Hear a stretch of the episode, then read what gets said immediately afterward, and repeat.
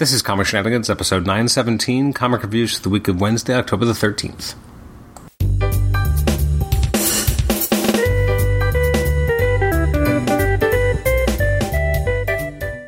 Welcome to the Comic Shenanigans podcast. I'm your host, Adam Chapman. This is Comic Reviews episode for the week of Wednesday, October the 13th. This will be likely my fastest reviews episode ever. It's going to be under five minutes, if you can believe it.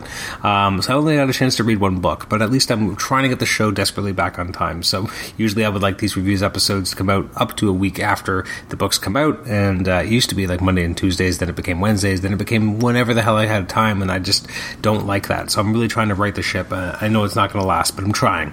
So uh, this episode is going to be going up. I'm recording this on the 18th. It's going to go up on the 20th, God willing, if I can get another episode up on the 19th first. Um, so looking at books that came out on the 13th, they include the following, and there's a lot of them, and I can't read to read to read them. You have X Men number four. You have a new issue of X Force, uh, and you got Wonder Woman 780. Uh, we got Wonder Woman: The Adventures of Young Diana special. Uh, there's sorry, Titans United, The Joker, The Darkhold, Iron Man. I forgot that it was starting to run. The Batman and Scooby Doo Mysteries, 7 of 12. Uh, Spider Man, sorry, Symbiote Spider Man Crossroads, number four. We got Superman and the Authority, number four. Strange Adventures, number 12 of 12. Oh, wow, it's finally over. I'm, I'm interested to see how that reads in long form as opposed to doing it every month. Uh, Star Wars War, War of the Bounty Hunters, number five. Star Wars The High Republic, Trail of the Shadows, Star Wars Dr. Aphra. There's so many books sometimes that coming out from them. You got Sonic the Hedgehog, Shang-Chi, Pennyworth uh, Miles Morales, Kang the Conqueror, Ka-Zar, Lord of the Savage Land, Justice League Last Ride, Iron Man. I'm woefully behind on this. Uh, the Immortal Hulk. I'm ready for this. I just haven't had a chance yet. Got I Am Batman number two, uh, Hardware season one, Gamma Flight number five of five. Got Eternals Forever, Blue and Gold, Black Panther Legends, Batman the Urban Legends, Batman the Imposter. Ooh, a lot of Batman books. Batman the Audio Adventure Special number one. Interesting. Got Batman 89, issue number three. Got Avengers number 49. And then you have the book I'm going to talk about. So the book I'm going to talk about is Amazing Spider-Man 76. This is written by Zeb Wells, artwork by Pat Gleason, and it's it's very enjoyable. Um, Marco Menyz is the colorist with virtual calligraphy Joe Caramagna on letters. Um, I actually literally just read this to my son about five minutes ago. Uh, I had read him the first chapter uh, of the Beyond Saga, and then he was like, "When's the next one?" I'm like, "I haven't had the I haven't bought the new issue yet. And he was like, well, go get it. And I'm like, at the time I'd read it, I, I, I read it with him. I don't think the new issue had come out yet. I'm like, oh, it hasn't come out yet. And he was so bummed. And then I today I was like, oh, I have it. I can, I can, I can read it to you now. He's like, oh, yeah, that'd be great. So we read the issue, and then it gets to the end. He's like, where's the next one? I'm like, oh, well, it hasn't come out yet. He's like, really? Come on. And I'm like, you are being spoiled, my friend, because uh, you live in an era when your dad gives you collected editions, and we're reading like comics from like 1993, and we can read, you know, 300 issues at a time if we wanted to. If we, you know, we could just plow through an issue a day for a year and not run out. And yet, you're not used to the monthly grind, and I was explaining to him that when I first started buying comics, I was only buying like two issues a month. I had to go to the newsstand. I didn't know a comic book store yet. This is like 1996. Uh, actually, is that right? Uh, the year of onslaught. Yeah, so that's 96. And I was just trying to explain to him like that how haphazard it was back in the day in order to buy comics. If you didn't know a comic book store and you weren't, you know, I, I my parents never took me to a comic book store. I had to figure that out on my own.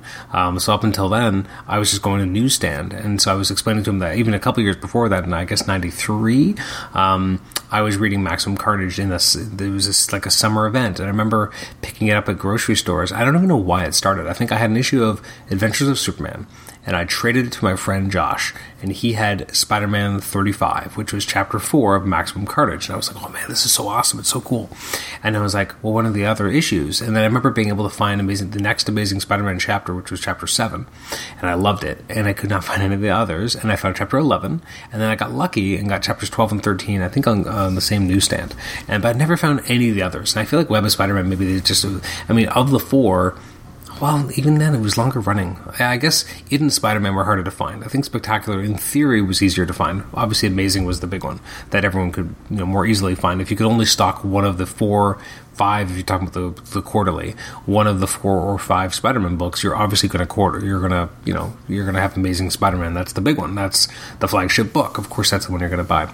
So uh, those, that's why most the issues I had, and I was explaining to him that, like, you know, I, you know, was able to get another issue from a friend that was chapter three, but for years I just didn't know what happened in some of these chapters. In fact, I would have a better sense of what happened in them by playing the video game and knowing what happened in the video game, I'd be like, oh, that's so cool. That's obviously a panel from that comic. I haven't read that comic yet, but now I understand what happens. It's crazy the things you don't know when you're a kid, and then you then you get like a collected edition, and you're like blows your mind because you haven't read any of this stuff. It's kind of like how I felt a few years ago when I finally read Hands of the Mandarin, which is the Iron Man storyline. That uh, the first time I ever read Iron Man, I read a few chapters of that, and it was so impactful, meant so much to me. And had never read any other Iron Man. It was so weird. It was kind of like I never saw another Iron Man issue again after that. In fact, I think the next time I saw an Iron Man issue after that uh, was Iron was Heroes Reborn, and I bought it from the beginning because I loved it. I thought it was so cool loved the Iron Man armor, loved it so much.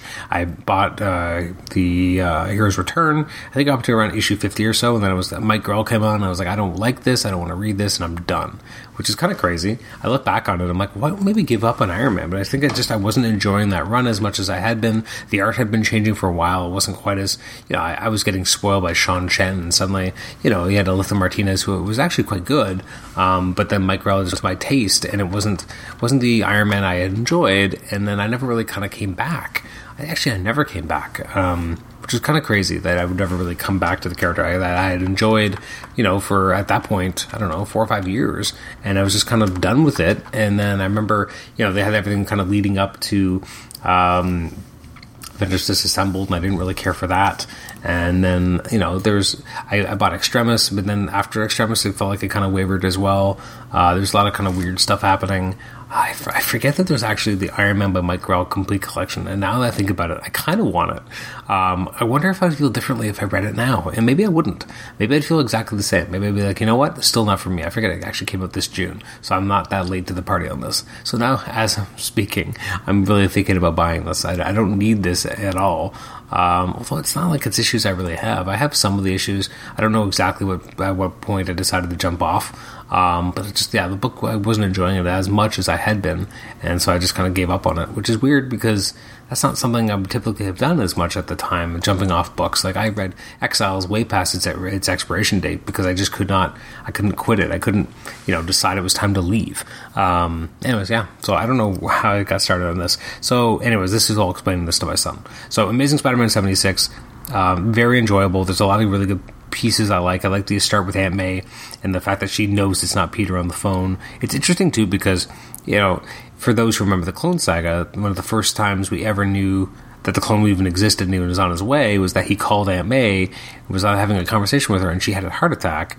And then the next time he tried calling, he got through to MJ and found out that she was in hospital. And then he decided he had to come back to New York if she was going to die. So that's you know, so it's interesting that you kind of start this issue with you know them on the phone together. And I, obviously it's more about you know the fact that it's not Peter on the phone; it's someone pretending to be Peter, sounds like Peter but isn't Peter. Um, but it just reminded me of a kind of a as a callback to the Clone Saga, and probably not intended as one, but I thought it was a nice kind of way of kind of uh, bringing it around. Um, also, like the idea that you know Ben, you know put his regular clothes on and brought Peter to the hospital, and he's calling MA, calling MJ, and then takes off once they're there because obviously he doesn't want to have that conversation.